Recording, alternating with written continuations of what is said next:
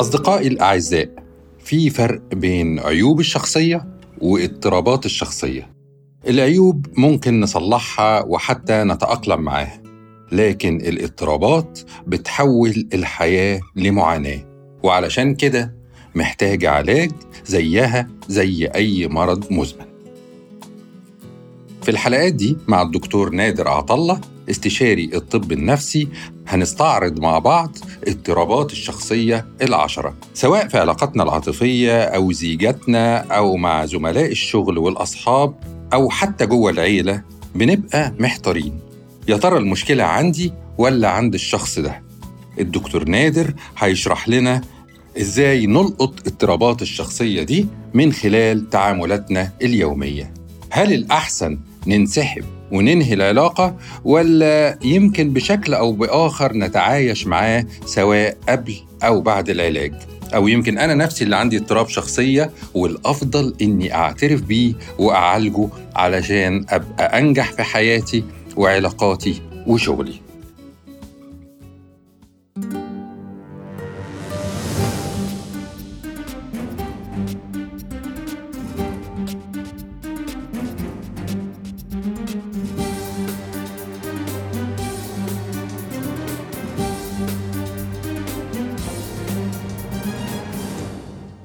يتعاش معاه ما يتعش معاه ده عنوان الحلقات. يلا بينا نسمعها على كرسي في أول صف.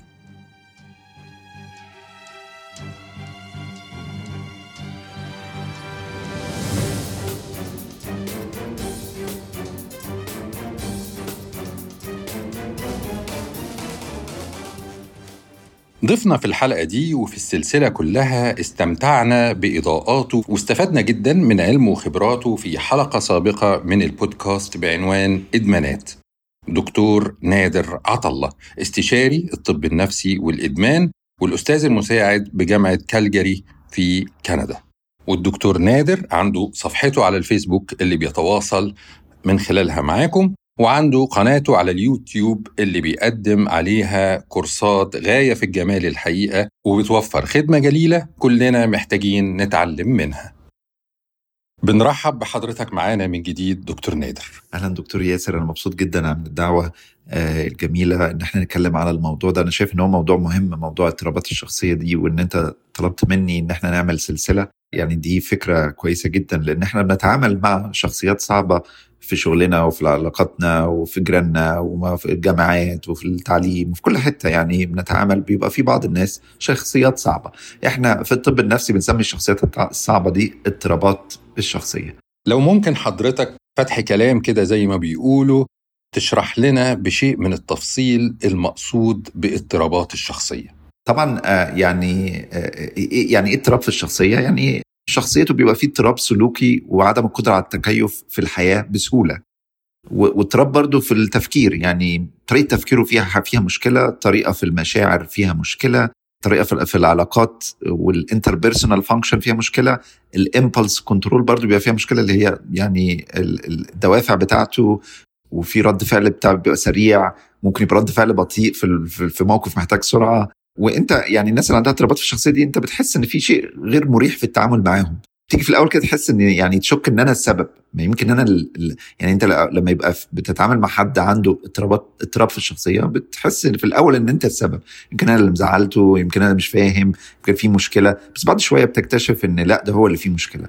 طبعا اضطرابات الشخصية دي بتأثر على الشغل بتأثر على الكلية بتأثر على علاقاتك بتأثر على آه، دراستك. هل الشخص اللي عنده اضطراب في الشخصية بيبقى واعي ومدرك إن عنده مشكلة؟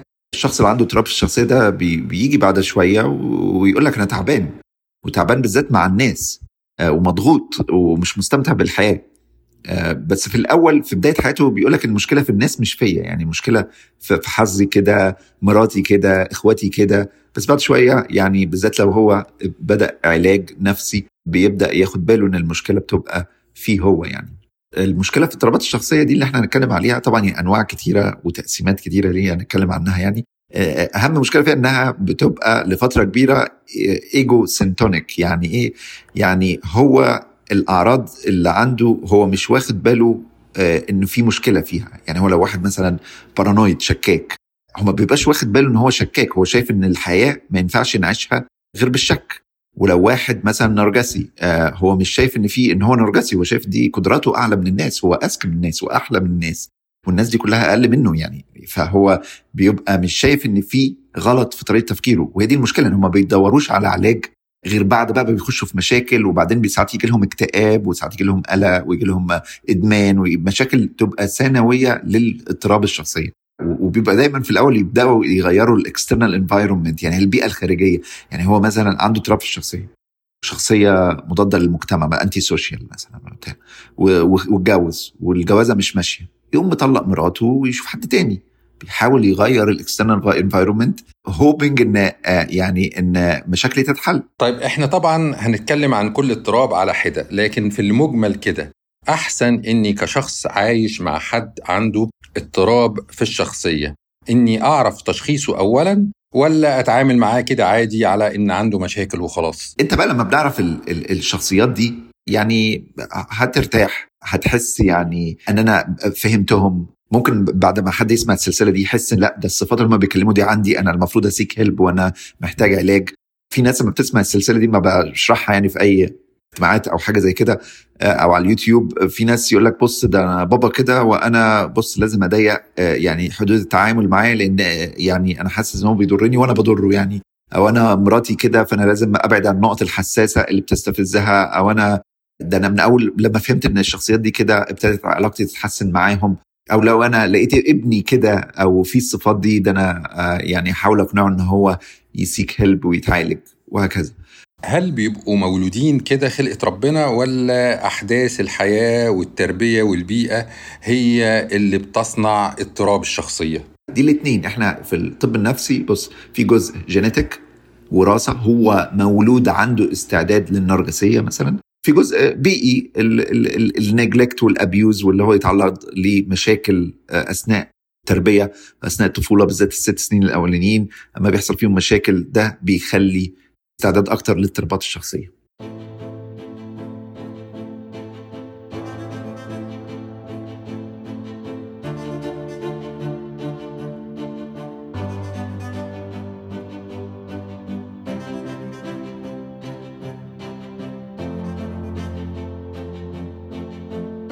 طيب إيه مدى انتشار اضطرابات الشخصية دي؟ الإحصائيات بتقول إنها موجودة بنسبة كام في المية تقريبا؟ من 10 ل 20% يعني من 10 ل 20% من الناس اللي هتقابلهم في حياتك بيعاني من المشاكل دي. يعني لو في 100 10 منهم هيبقى عنده لا إما الاضطراب كاملة بكل صفاته أو على الأقل هيبقى في بعض الصفات اللي إحنا هنتكلم فيها. نسبة كبيرة والله. يعني أكيد كل واحد مننا معاه في شغله على الأقل شخص عنده اضطراب في الشخصية وفي دايرة الأصدقاء وممكن في البيت كمان. يعني عادي إن أنا في كل مكان أروحه أو أعيش فيه أبقى مضطر للتعامل مع حد عنده اضطراب في الشخصية. طيب أبقى برضو قبل ما ندخل في كل اضطراب على حدة هل في أنواع مختلفة أو سمات مشتركة بين اضطرابات الشخصية؟ طيب اضطرابات الشخصية دي ليها تقسيمه أو ليها أنواع. بنقسمها cluster A و B و C أو الفئة ألف والفئة ب والفئة ت. ثلاث أنواع أو ثلاث تقسيمات كده. في الفئة cluster A اللي هي الفئة ألف دي دي اضطرابات ذات طابع غريب. آه، يعني في في حاجة غريبة في التعامل معاهم أو في طريقتهم. منهم الشخصية اللي هي ال paranoid اللي هي الشكاكة. في شخصية شبه الفصامية والشخصية الفصامية. طبعا أسامي يعني علمية هنفسرها يعني في الحلقات الجايه إن شاء الله. كل صفة من دول أو الشخصيات دي إيه شكلها وبنشوفها إزاي وبيبقى في علاقاتها بتبقى عاملة إزاي. في الفئة ب ودي المشهورة أكتر بالذات آه، في اضطرابات العلاقات. اللي هم بيبقوا dramatic و impulsive اللي هي اضطرابات ذات طابع درامي. في دراما في حياتهم في أفلام دايما. منهم الشخصية النرجسية اللي بنسمع عنها دلوقتي ترند في الشخصيه الهستيرية آه، في الشخصيه الحدية اللي هي ال borderline في الشخصيه المعادية للمجتمع أو السايكوباتية اللي هم اللي بيبقى مساجين كتير منهم من الشخصية دي اللي ما بيأذوا الناس يعني. آه، وفي الفئة الثالثة بقى اللي هي الفئة ت دي اضطرابات ذات طابع متخوف. يعني بيبقوا anxious يعني زي الشخصية الاعتمادية والشخصية الوسواسيه الموسوسة وفي الشخصية اللي بيبقى عندها زي ال social phobia كده اللي هي الشخصية التجنبية أو الاجتنابية اللي هي avoidant personality.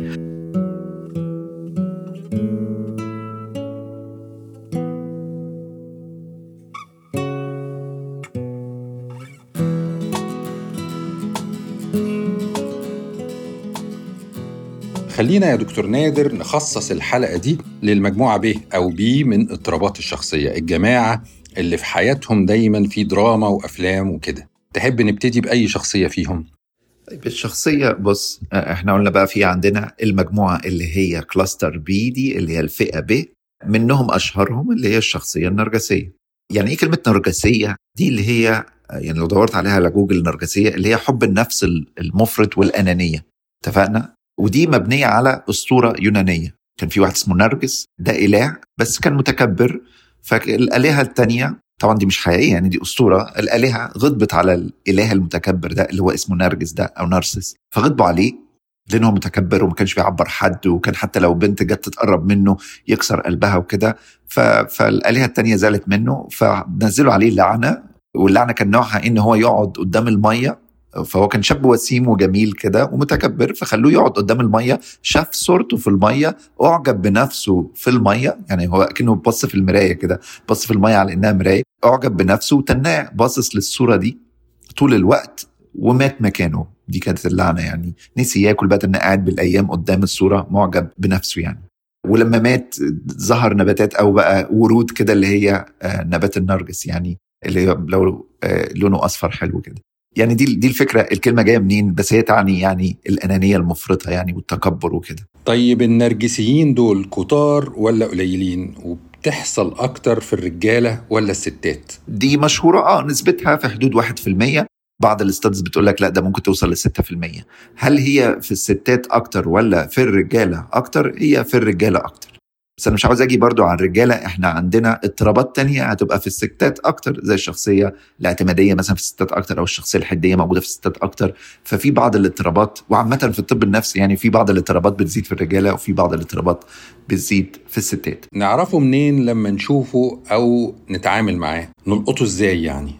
ده بيبقى مغرور متكبر شايف الناس كلها أقزام مشيته حتى مشيته وصوته ولبسه تلاقي فيه تكبر كده لا يتعاطف لا يضحي لا يتنازل دايما بيتنطط على الناس بالمال بالعلم بالتحف بالإنجازات. أحلام اليقظة بتاعته كبيرة يعني لو هو مثلا بيشتغل مغني يقول لك أنا هبقى مغني عالمي لو دكتور أنا هبقى مجدي يعقوب لو عالم يقول لك أنا هبقى أحمد زويل. وعادي كلنا عندنا أحلام إلى إن ده بيبقى يعني أحلام يقظة بتاعته غير محدودة يعني كبيرة زيادة عن لازم شوية. غالبا هو بيبقى منافس ما بيحتملش الفشل طموح لكن أهدافه بتبقى ساعات غير واقعية. بس مبهر للبنات والستات. إحنا قلنا بيجي في الرجالة أكتر في ستات بتبقى كده برضو بس هو موجود أكتر في الرجالة. طبعا هو بيبقى مبهر لأي بنت بتحاول بترتبط بولد اما تلاقيه ناجح وعنده أحلام كتيرة وأهداف كتيرة وبيشتغل عليها وبيحققها. مش بقول لك هو يعني بيتكلم بس هو كمان بيشتغل وبيحاول يحقق النجاحات دي. طيب فده الجزء المبهر في الموضوع. الجزء اللي مش مبهر بقى اللي بيسبب وجع وألم نفسي انه يجرح بقى ويحتقر بشدة أي حد أقل منه.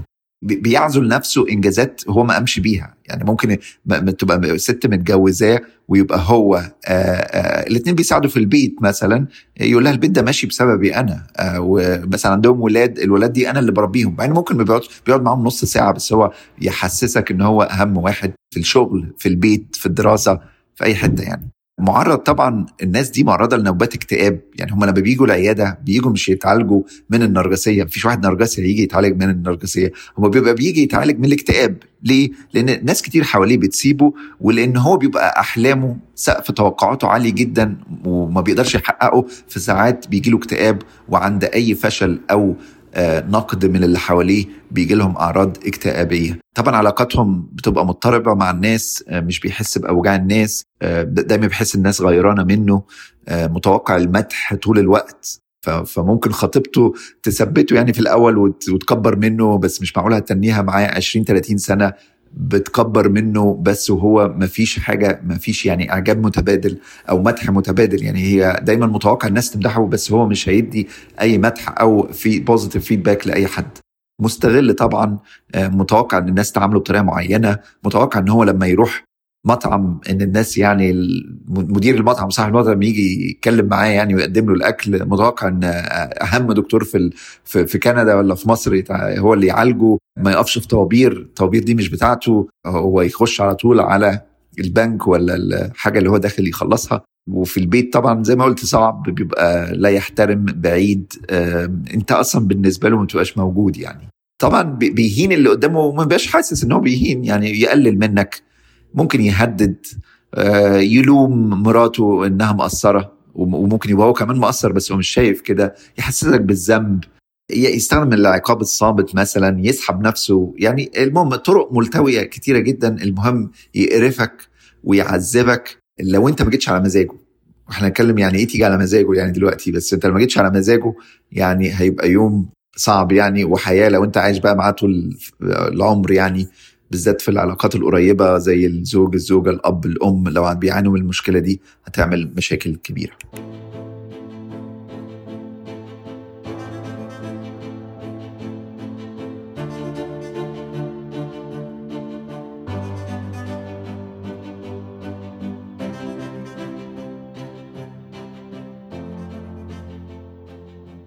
هل النرجسيين دول كلهم اسطمبة واحدة كده نسخة طبق الأصل ولا فيهم أنواع؟ طبعا النرجسية دي ممكن ليها أشكال مختلفة وأنواع مختلفة في نرجسية العظمة جرانديوز نارسيسيزم ده ده نرجسي بيبقى من بره ومن جوه بنقول عليه كده يعني هو شعور باستحقاق والتفاخر والهوس بالذات من جوه ومن بره قدام الناس ومن جوه.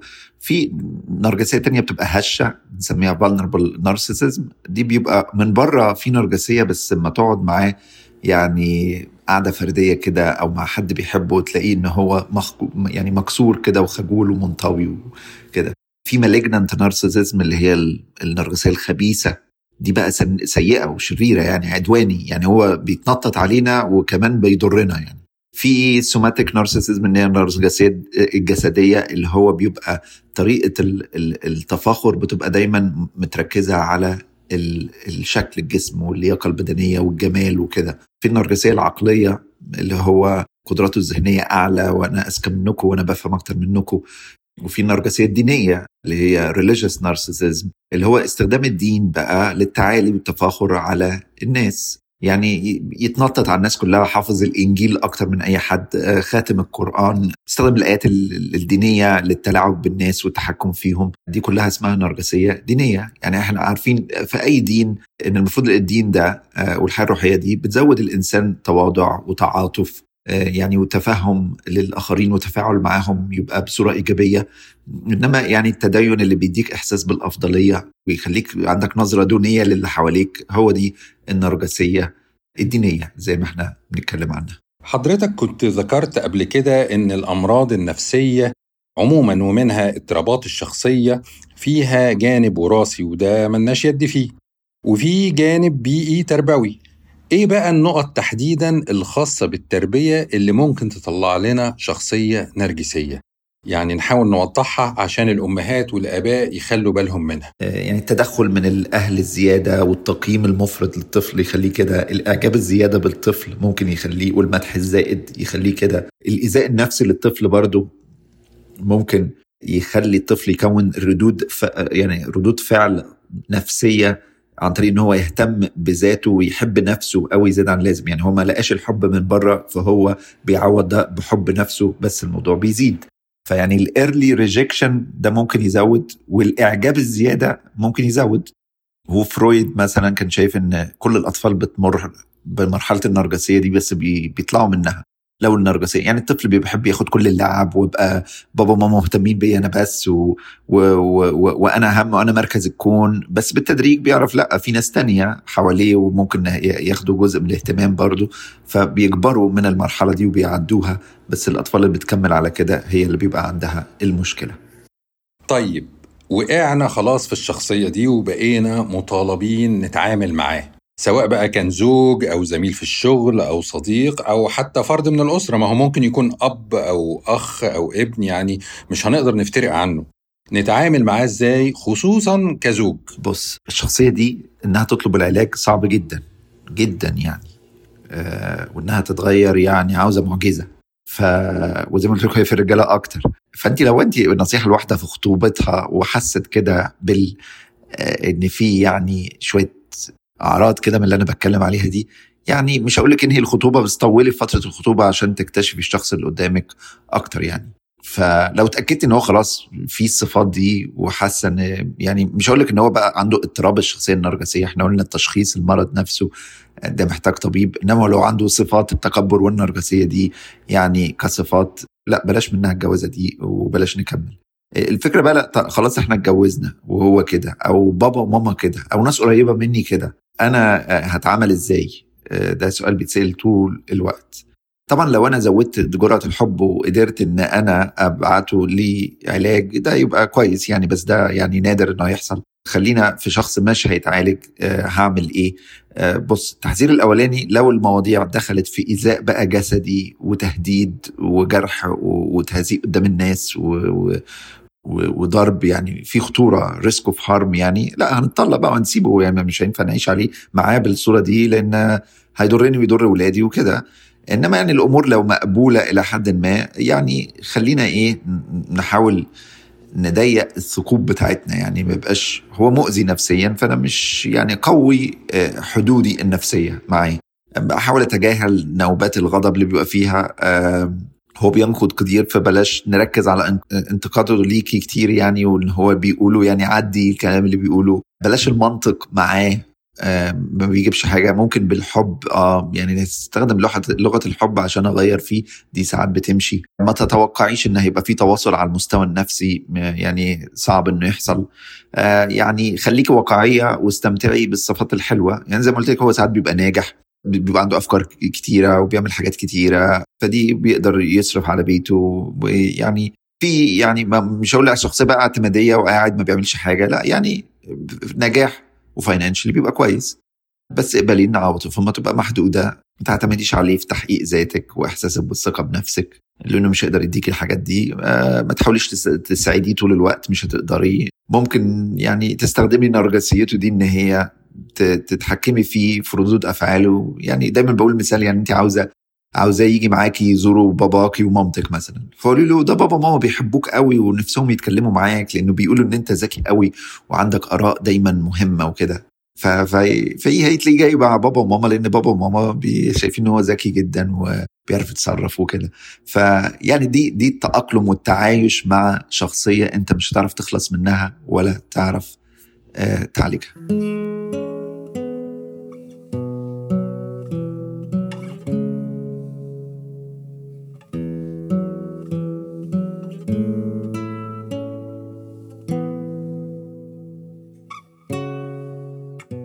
طبعا اللي ما تعاملش مع شخصية نرجسية قبل كده أو عايز يشوف الإكستريم بتاع الشخصية النرجسية في أسوأ أنواعها يقدر يشوفها في السينما.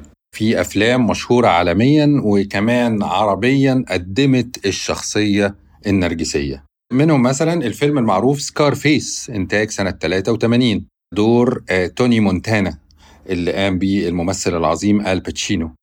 واللي حولته القوة المبالغ فيها لشخصية نرجسية. السلطة المطلقة عموما بتولد نرجسية. كل الديكتاتوريات عبر التاريخ عندهم نرجسية وده جسدته برضو السينما بشكل كوميدي في فيلم الديكتاتور إنتاج سنة 2012 وفي العلاقة الزوجية كان في فيلم Sleeping with the Enemy.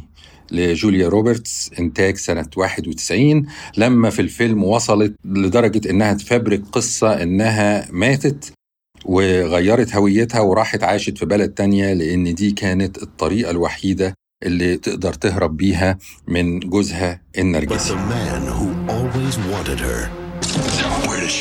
Still wants her back. I know your every thought, Laura. Nothing could keep me away. I can't live without you. And I won't let you live without me. Julia Roberts is sleeping with the enemy.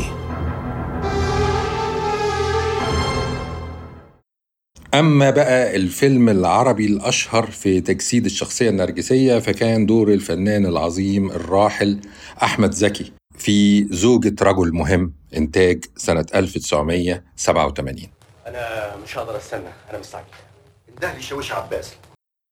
فندم روح مع حضرته مكتب النوبتشي اتفضل معاه انت عارفه ده أنا تزعقلي فين الأكل؟ تعملي إيه؟ زي ما انت شايف. رد عليا كويس. فين الأكل؟ هو ده اللي عندنا. يعني إيه؟ ما في الفراخ واللحمة اللي في الثلاجه لحمه عملتها من يومين. وساعتها قلت لك إن الثلاجة فاضية وأنت ما ردتش عليا. والله دي مش مسؤوليتي أنا راجع من الشغل أنا الاكل جاهز. بتبص لي كده ليه؟ مش معقول اللي أنت بتعمله ده. أنت عارف كويس إن مفيش حد بيجيب لنا طلباتنا. وأنت من ساعة ما سبت الشغل إبراهيم ما بيجيش. وأنت شايل إيدك من الحكاية دي خالص. أنا مستعد أنزل وأقف في طابور الجمعية. بس تديني فلوس. ولا تحب أجيب لي حاجة؟ أشوف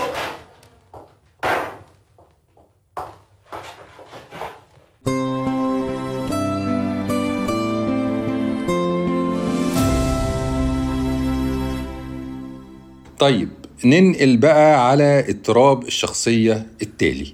آه نيجي بقى لشخصية تانية very interesting برضو الشخصية اللي هي الحدية. دي دي نسبتها 2% إحنا قلنا النرجسية ممكن تبقى من 1 ل 6% دي نسبتها 2% يعني كل 100 ممكن تلاقي فيهم اثنين وهي برضو تبع الفئة اللي هي فيها دراما. دايما في دراما في الحياة. آه، ودايما في بص آه، تحسسك إنها في مصيبة وفي مشكلة. آه، البنت دي طبعا أنا بقول بنت ليه؟ لأنها موجودة في الستات أكتر. إحنا بقى قلنا النرجسيه في الرجالة أكتر مش عاوز بقى الناس تزعل مني تقول لك ده بيقول ستات يعني في رجالة في رجالة قابلتهم وطلبوا العلاج للشخصية دي وكانوا رجالة عندهم borderline بس الأغلبية بيبقوا ستات. بيبقى عندهم إيه الصفات آه، آه، آه، الشعور الشديد بالملل والفراغ العاطفي. تقول لك من جوه أنا فاضية ف يعني في فراغ من جوه. مفيش حد حاسس بيا. في برضو مشكلة عندهم في الاندفاعية. اللي هي الامبulsivity فممكن تلاقي كده فجأة يبقى معاها مثلا خمسين ألف محوشاهم صرفتهم كلهم اشترت عربية بيهم أو دخلت في علاقات سريعة جنسية. وهي مش ده مش مش مش يعني هي مش كده ومش تربيتها كده. تخش في ساعات في السيلف هارم اللي هي تعور نفسها. تقول لك أنا حاسة بألم نفسي شديد فبعور نفسي. اصل لما بعور نفسي بموس ولا ب- ب- ب- بألم ولا بحاجة في إيدي برتاح. تلاقي ممكن تتعاطى مخدرات. كهروب من الواقع. ممكن تبقى في علاقة ناجحة جواز وتطلب الطلاق مع إن العلاقة كويسة. بس هو ده كله بنسميه إيه؟ اندفاعية أو impulsivity. دايما بتبقى في حالة من الفوضى في الحياة آه، العلاقات غير مستقرة. تلاقي فيه لا إما حب شديد قوي قوي قوي لا إما كره شديد قوي قوي قوي وأنا بعرفهم حتى في العيادة. يعني يجي يقول لي أنت أحسن دكتور في البلد. أنت بص دكتور ما فيش منك. ويجي مثلا يوم أتأخر ولا مرضاش أكتب الدواء اللي هم عاوزينه ولا حاجة أو يحصل أي حاجة. أنت أسوأ دكتور في البلد فدايما هم ما بيشوفوش الدنيا gray هم عندهم الدنيا black and white أحب قوي أو اكره قوي أبيض وأسود. طبعا بيبقى عندهم خوف من فكرة الهجر إن الناس هتسيبهم. وإحساس إن الناس ممكن تسيبني.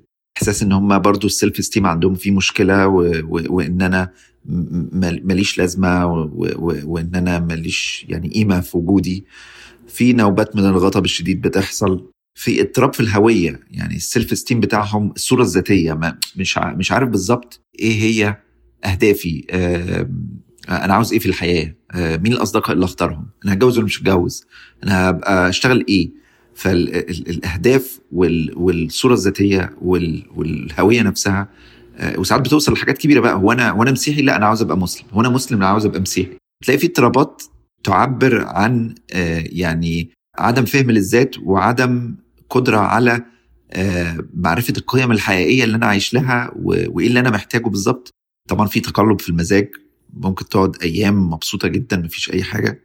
فجأة أي- في اكتئاب وقلق. فجأة في هدوء في ساعات بيبقى في تهديد بالانتحار آه، وممكن تحاول انتحار وممكن تنتحر. هل لازم الصفات دي كلها موجودة؟ تبقى تيبيكال اسطمبة ولا يكفي إن بعض الصفات بس تبقى موجودة للتشخيص. يعني أنا في ناس أعرفهم فيهم كتير من الصفات دي لكن مش كلها. فأنا قلت هو بيدمنوا مخدرات إن كل ال borderline هيدمنوا مخدرات. لا ممكن تحصل. أوكي؟ وممكن ناس مش تدمن مخدرات. فأنا لما بقول كل الصفات دي مش معنى إن كل الناس اللي عندها borderline هيبقى عندها نفس الصفات اللي أنا بقولها دي. ممكن تلاقي ناس عندهم بس الشعور ال- ال- الأزيد عندهم هو الشعور بالملل والفراغ العاطفي. والعلاقات مش مستقرة. في ناس بيبقى عندهم الاضطراب في الهوية والصورة الذاتية هو الأكتر. في ناس تقلبات المزاج هي الأكتر. عشان الناس ما إيه وبرضه زي ما اتكلمت في النرجسية مش معنى إن الاسطمبة كلها وكل ال ال ال الأعراض هتكون موجودة في الشخص. ممكن بعض الأعراض بس تكون موجودة والأعراض التانية مش موجودة.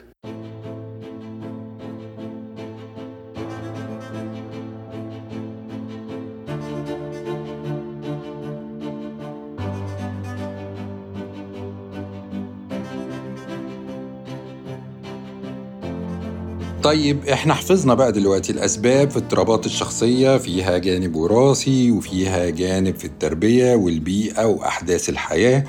إيه اللي بيزود احتمالات الاضطراب ده؟ يعني لما يكون في تاريخ مرضي نفسي في العيلة احتمالية ظهور ال borderline موجود. برضو لو في history of neglect أو abuse اللي هو ايذاء نفسي بقى أو ايذاء جنسي أو الأطفال اللي بتعرض للتحرش و... أو اللي بتعرض للإهمال. كل دي آه، أسباب. في دراسات بينت برضو الناس اللي بتعرض ل head injuries يعني عمل حادثة راسه اتخبطت جاله encephalitis يعني مشاكل أثرت على المخ ممكن تؤدي إلى مشاكل آه، فيها صفات من ال borderline ال- العلاقات الأسرية المضطربة برضو والمشاكل الأسرية لما تكون في أسرة مضطربة.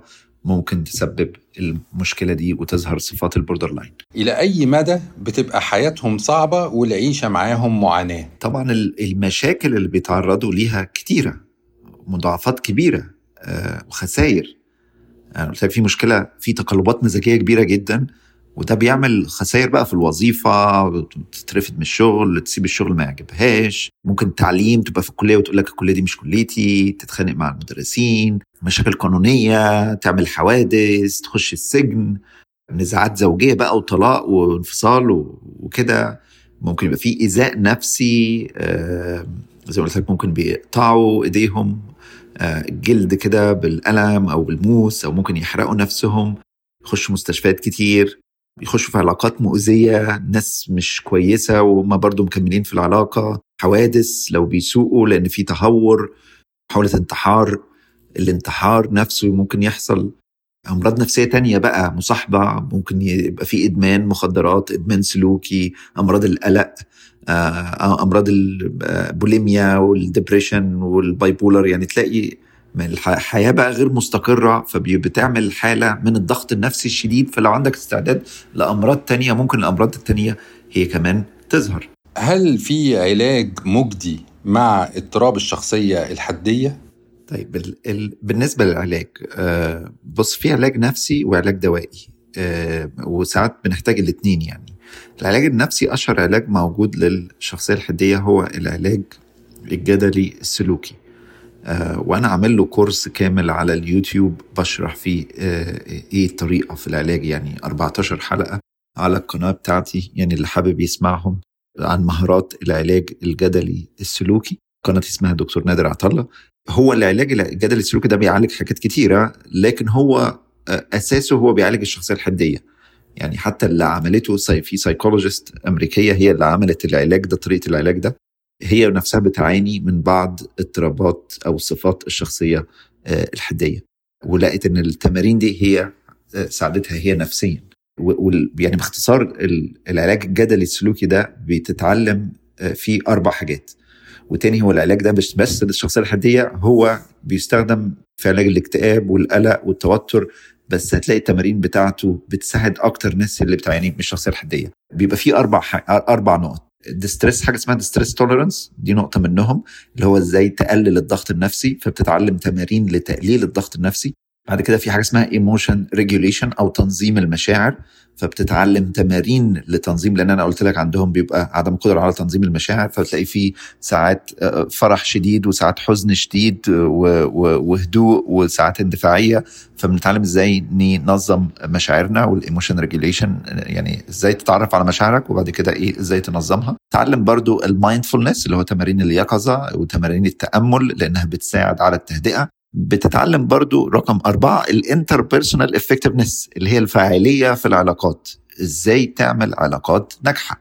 في الشغل في البيت في الدراسة بابا وماما مع خطيبك مع الناس اللي حواليكي. فبتعلم إزاي تحط حدود في العلاقات بنتعلم إزاي نحل المشاكل إزاي نعمل نيجوشيشن إزاي نقول لأ بدون ما نزعل اللي قدامنا آه، إزاي ناخد اللي إحنا عاوزينه وفي نفس الوقت العلاقة تستمر.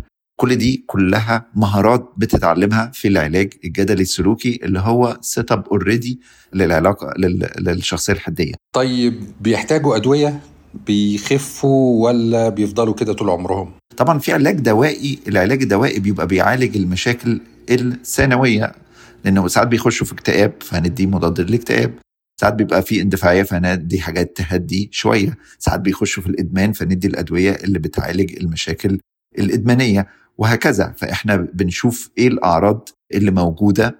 وساعات بيبقى برضو محتاجين الرعاية في المستشفى. يعني ساعات الأمور بتزيد جدا ويخشوا في مراحل اكتئاب آه، وأفكار انتحارية شديدة لدرجة إن إحنا مش هنقدر نحلها بره المستشفى فلازم يحصل admission هل هل آه، آه، هيتحسنوا؟ آه بتتحسنوا. بالذات لما بيمشوا على العلاج بيتحسنوا.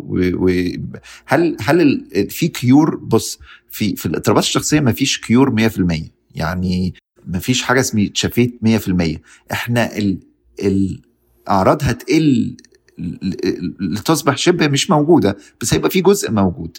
وممكن يعني مع ضغوطات الحياة الأعراض ترجع بزيادة شوية في فترة وبعد كده تقل في فترة لو الدنيا stable أكتر وهكذا. بس هيبقى في بعض الأعراض موجودة بس يمكن التعايش معها يعني. عن طريق العلاج علاج نفسي في معالج طبيب نفسي أخصائي counselor في أدوية في بعض الأحيان هنحتاج مستشفى آه، وهكذا. يعني نقدر نقول إن زيه زي أي مرض عضوي مزمن. مفيش شفاء تام لكن في control وسيطرة على الأعراض ومنع للمضاعفات بشرط استمرار العلاج والمتابعة مع المتخصصين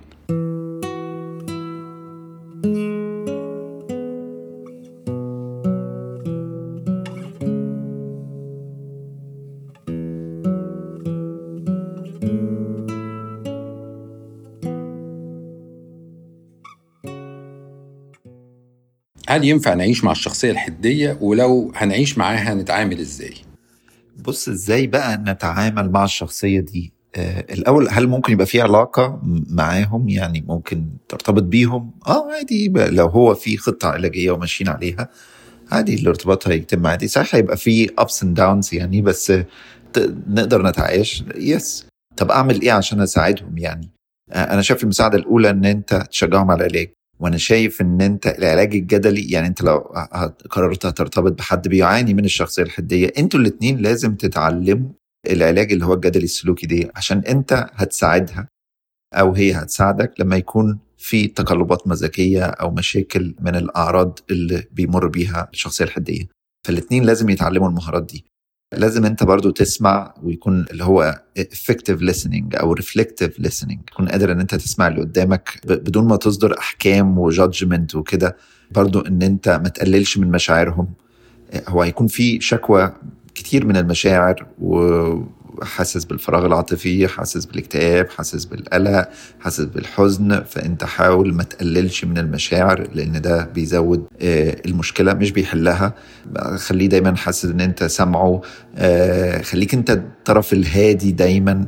فهو ساعات أنا بلاقي ناس آه، بيبقى عندهم ال borderline personality أو borderline traits بيتعلم الهدوء من ال partner لأن ال partner هادي فهو بيتعلم جزء زي modeling كده من ال partner بتاعه آه، بيتعلم الهدوء. حاول برضو لو ابتدى الشخص اللي بيعاني من الشخصية الحدية بيمر بتقلبات مزاجية حاول انت تتعلم إزاي تشتت انتباهه عن الضغط النفسي ده. آه، فممكن نلعب رياضة مع بعض ممكن نسمع موسيقى مع بعض نرسم مع بعض. نتمشى نجيب مثلا كلب نربيه في البيت قطة نربيها في البيت بتكسر حدية المشاكل ساعات آه، أما يبقى عندك pets وكده. ما يبقاش تتكلموا دايما عن المشكلة النفسية ممكن نغير المواضيع شوية. خد بالك برضو آه، من السلوكيات التدميرية آه، اللي هي السيلف behaviors وال- والتهديد بالانتحار ولو كان في خطر الانتحار تاخد بالك من القصة دي. لو انت هتبقى آه، مع شخص بيعاني من الشخصية الحدية وما ولسه في بداية العلاج. آه، لازم يبقى في حدود صحية ونبقى قادرين يعني نبني شعور بالثقة واحترام ما بين الاتنين. وبرضو ما انصحش بص نفترض حد في حاجة في ال- في الطب النفسي كده إن الناس اللي عندها اكتئاب بيحب يرتبط بحد عنده اكتئاب أو المدمن بيحب يرتبط بحد عنده إدمان. لأن هم بي relate to each other وفاهمين each other يعني وعارفين بيمروا بإيه.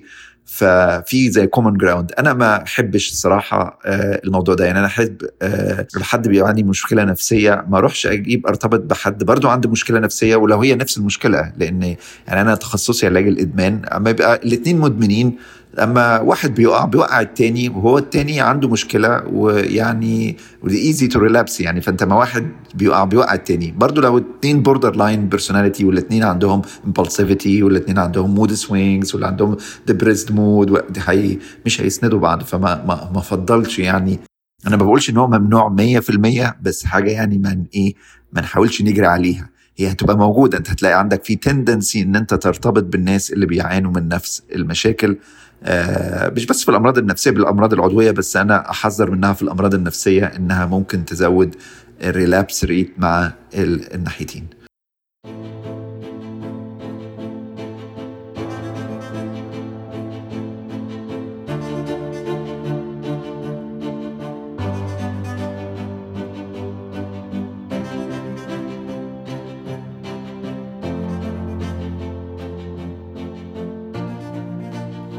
في أفلام برضو اتعملت على الشخصية الحدية أو ال borderline personality منها مثلا Silver Linings Playbook إنتاج سنة 2012 وفيلم Girl, Interrupted إنتاج سنة 1999 وفيلم Fatal Attraction إنتاج 1987 ونسخته المصرية فيلم نزوة بطولة أحمد زكي ويسرى وشيرين رضا.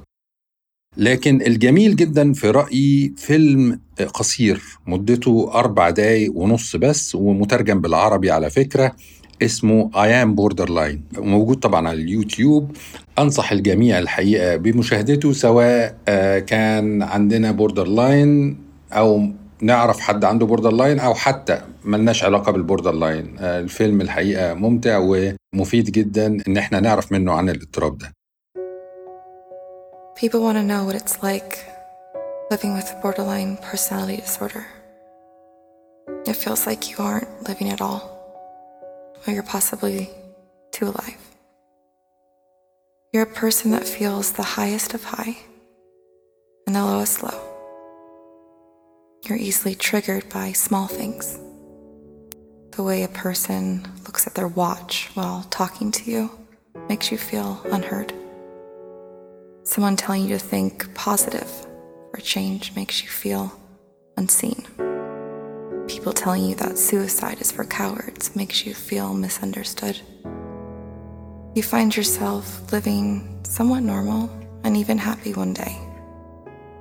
Then something triggers you, and you quickly abandon everything and anything that you're close to.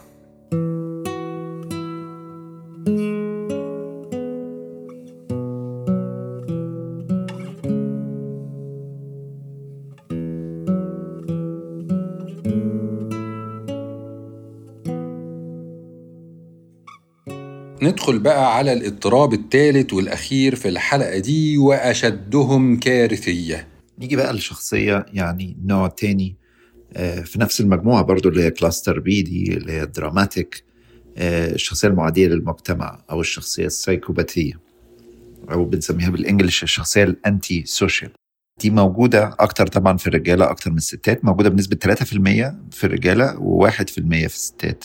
موجودة طبعا بتشوفها في المساجين يعني 75% من الناس اللي في السجن هي تعاني من الشخصية اللي هي المعادية للمجتمع دي ال antisocial أو الشخصية السايكوباتية. طبعا الناس ساعات بتستخدم كلمة antisocial يقول لك أنا antisocial ويقصد بيها اللي هو يعني إيه مش اجتماعي. لا هو في الطب النفسي ما بنقول antisocial ده اللي هو السايكوباتي اللي هو بتاع مشاكل ووقع الناس في بعض وبتاع خناقات وقلبه ميت. ده بص يعني الراجل اللي هو الشر على الأرض يعني الشيطان في صورة إنسان. آه يعني أقول لك إيه التجسيد لكل المعاني السيئة من حقد الأنانية الإيذاء كل حاجة ومفيش ضمير خالص مفيش إحساس بالإمباثي والتعاطف تماما. ممكن يقتل يضرب يغتصب يسرق ما مش حاسس إن في مشكلة يعني. وبتظهر في أول المراهقة يعني بيبان على الأطفال دي. هروب من المدارس سرقة يكذب كتير يخرب يقطع لوح في الشارع يلاقي كوبري يكسره يضرب أخوه. يعني عندي طفل مرة كان بيجيب ملح ويحطه في عين أخوه. أخوه لسه مولود طفل صغير. مش مثلا مثلا لو أخوه مثلا كبير وبياخد منه اللعب ماشي. لا طفل صغير ويجيب ملح ويحطه في عينه. يعني انت اي طفل يعني ما يعملش كده يبقى خايف. آه، آه، ساعات برضو بيبقى خداع يعني بيبقى جميل المنظر بتلاقيه شهم كده و... و... و... وأمين من بره يعني آه، فهو بيقدر يخدع ساعات. ما بيحبش قوانين ما بيحبش قواعد مفيش قلب مفيش عواطف مفيش أحاسيس. بيجيد فن الإقناع ويجيد كسر القوانين بيخون يعني أصدق صديق ويدوس لك على أعز عزيز. ما بيتعلمش من أخطائه. دايما في مشاكل مع القانون هتحصل مش بيكمل في شغل ما ينفعش يبقى أب صالح آه، زوج صالح ما بينفعش. ممكن يبقى متداري ودي بقى المصيبة إن هو يبقى متداري بيعمل بلاوي. مش لازم بلاوي إجرامية يعني ممكن بلاوي فيها نصب مثلا بس يبقى متداري من بره شكله كويس يعني. فدي يعني الأعراض بتاعة الشخصية اللي هي الصعبة قوي دي اللي هي antisocial وبنشوفها في الأفلام و... وبيتعمل عليها أفلام كتيرة وبيتعمل عليها مسلسلات كتيرة أه تحس إن الضمير بيبقى مش موجود أو إحساس بالتعاطف ده أو الناس تصعب عليك ده مش موجود فممكن يقتل ويسرق ويعمل ويغتصب و ومحدش إيه يبقى واخد آه، حاسس بآلام ال victims يعني. إيه هي الأسباب والعوامل المساعدة على ظهور الاضطراب الفظيع ده؟ بس الأسباب برضو نرجع نقول إنها أسباب آه، استعداد وراثي ممكن فتلاقي في عائلات بيبقى منتشر فيها التشخيص ده. آه، برضو آه، أثناء الطفوله التعرض لل abuse والإهمال أثناء الطفوله ممكن يكون من الأسباب. البيئة الغير مستقرة والعنف الأسري ممكن يكون من الأسباب. برضو ال- ال brain injury وال traumas يعني في ناس بيبقى طبيعي بعد الحادثة آه، مثلا عربية ولا حد خبطه ولا اتضرب ولا بتاع فبعد ال brain injury دي بتعمل أعراض آه، ال antisocial دي. فبيبقى في زي defect كده في حاجة بنسميها ال superego اللي هو الضمير. إحنا عندنا حاجة يعني اللي يقرأ لفرويد في حاجة اسمها ego و superego و id ال superego ده يمثل الضمير اللي هو المفروض عندنا كلنا بس الناس دي ما بيبقاش الضمير ده موجود. ممكن ما يبقاش موجود. وراثيا أو استعداد جيني وممكن ما يبقاش موجود بسبب head injury وممكن ما يبقاش موجود بسبب آه، صعوبات الطفولة وال abuse وال neglect اللي حصلت أثناء الست سنين الأولانيين. مفهوم طبعا كم وكيف المصايب اللي ممكن الشخص ده يتعرض لها ويعرض اللي حواليه لها. هي هو هيعمل abuse لولاده لو بقى عنده أولاد هيعمل abuse لمراته. هيبقى في مشكلات مع المخدرات لأن هو ما بيتبعش قوانين وما بيحبش يمشي زي ما الناس ماشية. هيبقى في سجن هيبقى في محاولة انتحار ممكن يقتل الناس آه، هيعاني من مشاكل في الاكتئاب آه، آه، نتيجة المشاكل اللي هتزيد حواليه. هيبقى في مشكلة مالية هيبقى في مشكلة اجتماعية في مشكلة في التعليم. ناس كتير منهم بت بتموت بدري. نتيجة العنف بقى اللي بيحصل في المشاكل دي كلها. آه بيتضرب مرة عربية تخبطه مرة. آه هو بيحاول يقتل حد في الناس تقتله. يعني بيمر بيبقى النهاية آه لو ما طلبش العلاج بتبقى مش كويسة.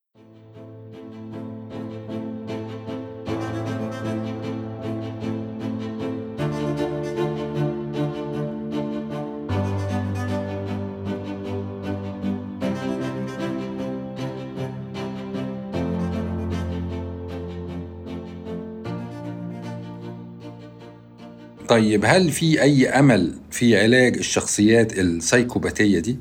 طبعا العلاج بيبقى أحسن جوه السجن يعني الناس دي آه، علاجهم جوه السجن لأن أنت controlled environment فبتبقى أسهل ويستجيبوا أكتر جوه السجن. بره بيبقى صعب إن هم يطلبوا العلاج.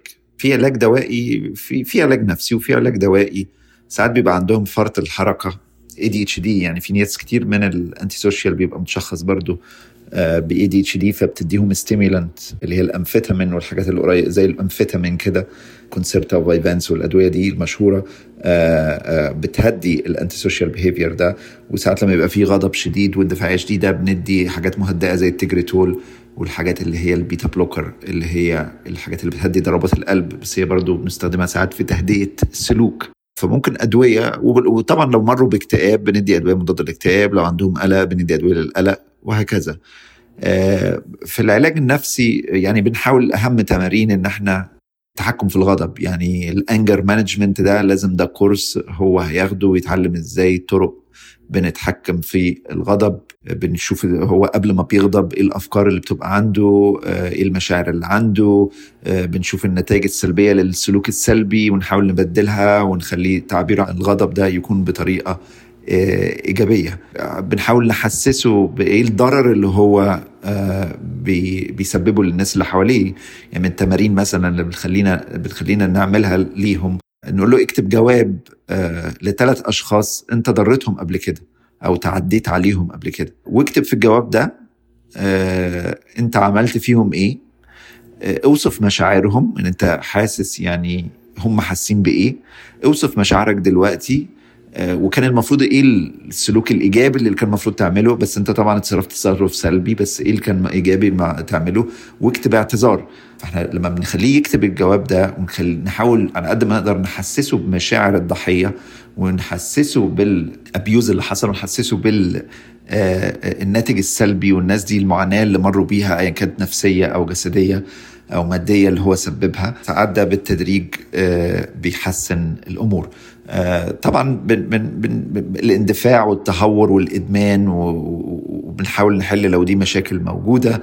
بنستخدم برضو العلاج المعرفي السلوكي. ده وده العلاج المعرفي السلوكي بنستخدمه في كل الاضطرابات يعني اللي هو بنغير الأفكار آه، لو عندهم أفكار irrational أو unrealistic. يعني كل الناس وحشة فأنا لازم أعاقبهم أو إن أنا أو الناس هي اللي عملت فيا كده فأنا بعمل فيها كده أو حاجات بقى بنسميها cognitive distortion اللي هي بتبقى تشوهات فكرية بنحاول نعدلها ونغير في طريقة تفكيره لأن لما بنغير في طريقة تفكير المشاعر كمان بتتغير فلما المشاعر تتغير السلوك نفسه بيتغير. فالناتج النهائي إن تلاقي ال antisocial behaviors دي آه بتقل بالتدريج.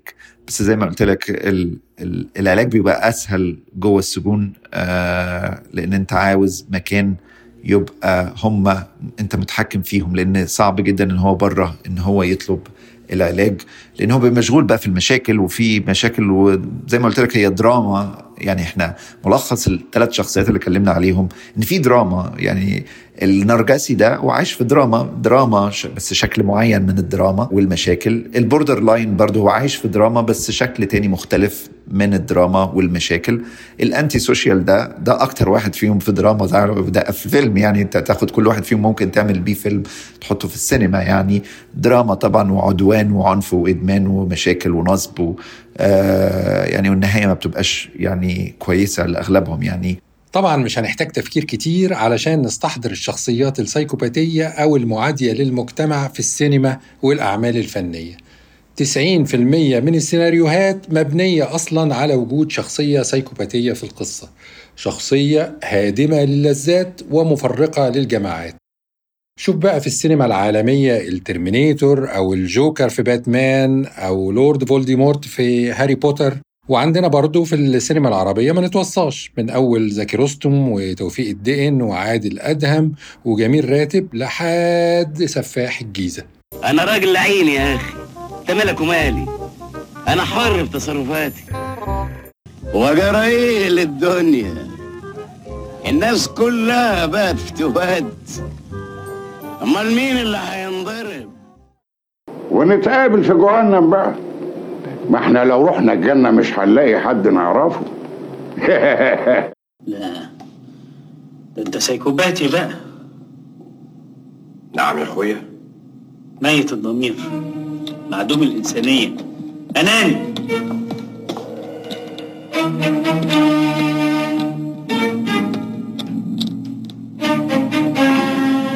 وإيه كمان؟ قول. كلامك حكم. شايفين قيمة العلام يا بقر؟ الراجل أول ما شافني لقط لون فصي وفهم.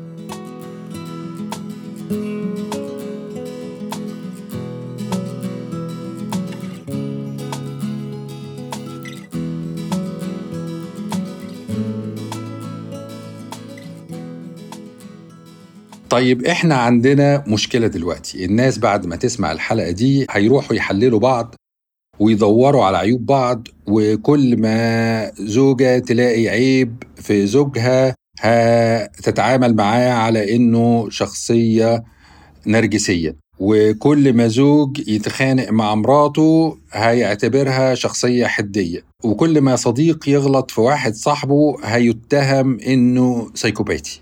وزي ما بنشوف مثلا على الجروبات والصفحات في السوشيال ميديا واحدة تنزل مشكلة فالمعلقين يقولوا لها الحقي الحقي ده نرجسي اخلصي منه وانقذي نفسك بأقصى سرعة. و...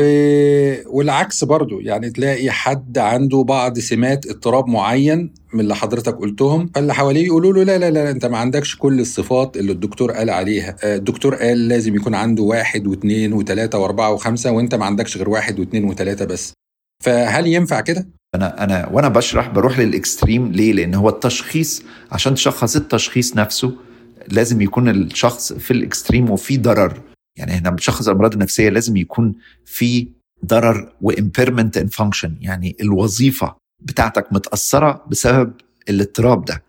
إنما كلنا فينا عيوب في شخصيتنا. كلنا فينا عيوب في شخصيتنا بدرجات متفاوتة. لكن لما تكون العيوب دي سببت impairment in function الوظيفة بتاعتنا باظت وظيفتك كأب كأم كزوج كمدرس كدكتور في impairment function أو يكون الاضطراب ده أو الصفات الشخصية دي فيها عاملة risk of harm harm عليك أو harm على ناس تانية. يعني ال borderline عندها ممكن تنتحر. فده يخليني أفكر إن في اضطراب نفسي. ده مش بس صفات كده في الشخصية لا ده اضطراب لأن هي ممكن تموت نفسها. الشخص ال antisocial ده ممكن يقتل الناس. آه فده يخليني أفكر إن لا ده الموضوع مش موضوع بسيط ده الموضوع فيه اضطراب. فلما يكون إحنا ثلاث قواعد أساسية في تشخيص الأمراض النفسية آآ آآ عشان نقول ده مرض نفسي بيكون في impairment of function ده شرط من الشروط يكون في risk of harm يعني انت harming yourself أو harming others بتضر نفسك أو بتضر الآخرين أو في severe distress يعني يعني إيه يعني إحساس بالضغط الشديد يعني عندك بعض الصفات والصفات دي. بتشتكي كده مضغوط مضغوط أنا مش عارف أنا يعني ممكن المريض مش عارف يوصف إيه بالظبط بس هو يقول لك كلمة واحدة أنا مضغوط فيكون في distress أو stress جامد ده برضو من العلامات اللي تخليني أشك إن ده مش حاجات خفيفة لا ده فعلا في اضطراب ومحتاج علاج. وطبعا في متخصصين نلجأ لهم لتأكيد التشخيص ومن بعده العلاج لما نشك. ما ينفعش كل واحدة وكل واحد كده يشخص بنفسه أمراض نفسية خصوصا أن الموضوع ده له عواقب كبيرة وخطيرة على الشخص وعلى اللي حواليه.